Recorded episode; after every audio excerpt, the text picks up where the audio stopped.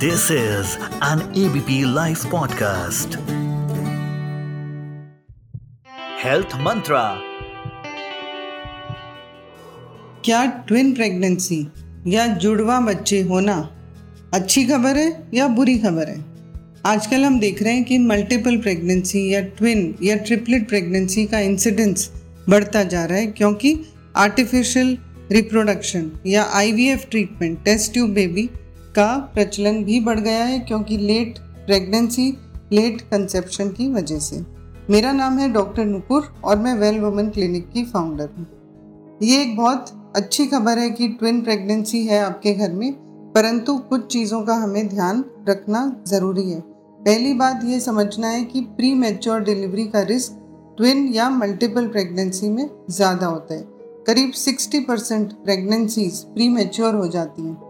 उसका मतलब 28 हफ़्ते से 36 वीक्स के बीच में ही डिलीवरी का रिस्क बढ़ जाता है, जिसकी वजह से कई बार बच्चों को नियोनेटल आईसीयू जिसको हम निको कहते हैं, उसमें रखने की आवश्यकता भी बढ़ जाती है, क्योंकि उनके ऑर्गन पूरी तरह से डेवलप नहीं होते हैं। कुछ बच्चों को ब्रीदिंग डिफ़िकल्टी कुछ को इन्फेक्शन कुछ को खाने की प्रॉब्लम और टेम्परेचर नहीं कंट्रोल करने की प्रॉब्लम भी होती है। सेकेंड कॉमन प्रॉब्लम है कि प्रेगनेंसी में ब्लड प्रेशर का रिस्क बढ़ जाता है। जनरल पॉपुलेशन से टू टाइम्स ज़्यादा रिस्क ट्विन प्रेगनेंसी में है। और यदि आपका वज़न ज़्यादा है तो और फैमिली हिस्ट्री है तो वो और भी सीवियर हो सकता है। और उसकी वजह से कई बार जो आवल नाल या प्लेसेंटा है, वो समय से पहले ही सेपरेट हो सकती है। इस प्रेगनेंसी में एनीमिया का खतरा भी बढ़ जाता है, क्योंकि न्यूट्रिशन दो बच्चों को चाहिए। हमने ये भी देखा है कि बर्थ डिफेक्ट का रिस्क भी टू टाइम्स ज़्यादा है। जैसे कि न्यूरल ट्यूब डिफेक्ट है या गैस्ट्रिक डिफेक्ट है या दिल की बीमारी है।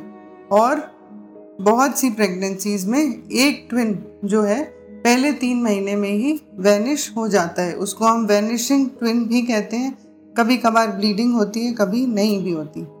जब ट्विंस प्लासेंटा को शेयर करते हैं, यानी कि दोनों के बीच में एक ही आवल नाल है कई बार वो डिलीवरी भी कॉम्प्लिकेटेड होती है और एक बच्चा बहुत ही छोटा और एक बहुत ही बड़ा भी हो सकता है।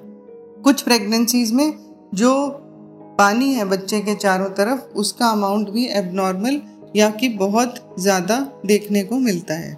कई बार जब जुड़वा बच्चे एक साथ हैं तो इनकी पोजीशन भी गड़बड़ा जाती है। कोई सीधा है, कोई उल्टा है, कोई आड़ा है, कोई ट्रांसवर्स है तो इनमें सिजेरियन का चांस भी बढ़ जाता है।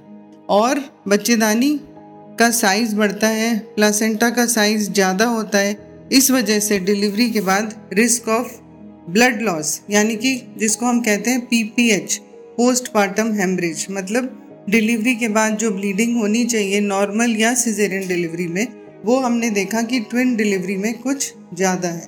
तो यदि आपको ट्विन प्रेगनेंसी डायग्नोस हुई है तो आप ये ध्यान ज़रूर रखें, आप ऐसे सेंटर में डिलीवरी कराएँ, जहाँ पर टर्शरी केयर सेंटर है, ब्लड बैंक की सुविधा है, आईसीयू की सुविधा है, और क्योंकि बच्चे छोटे या प्रीटर्म होने का रिस्क है, जहाँ नियोनेटल आईसीयू की सुविधा है, उधर ही डिलीवरी कराएँ thank you this is an ABP Life podcast.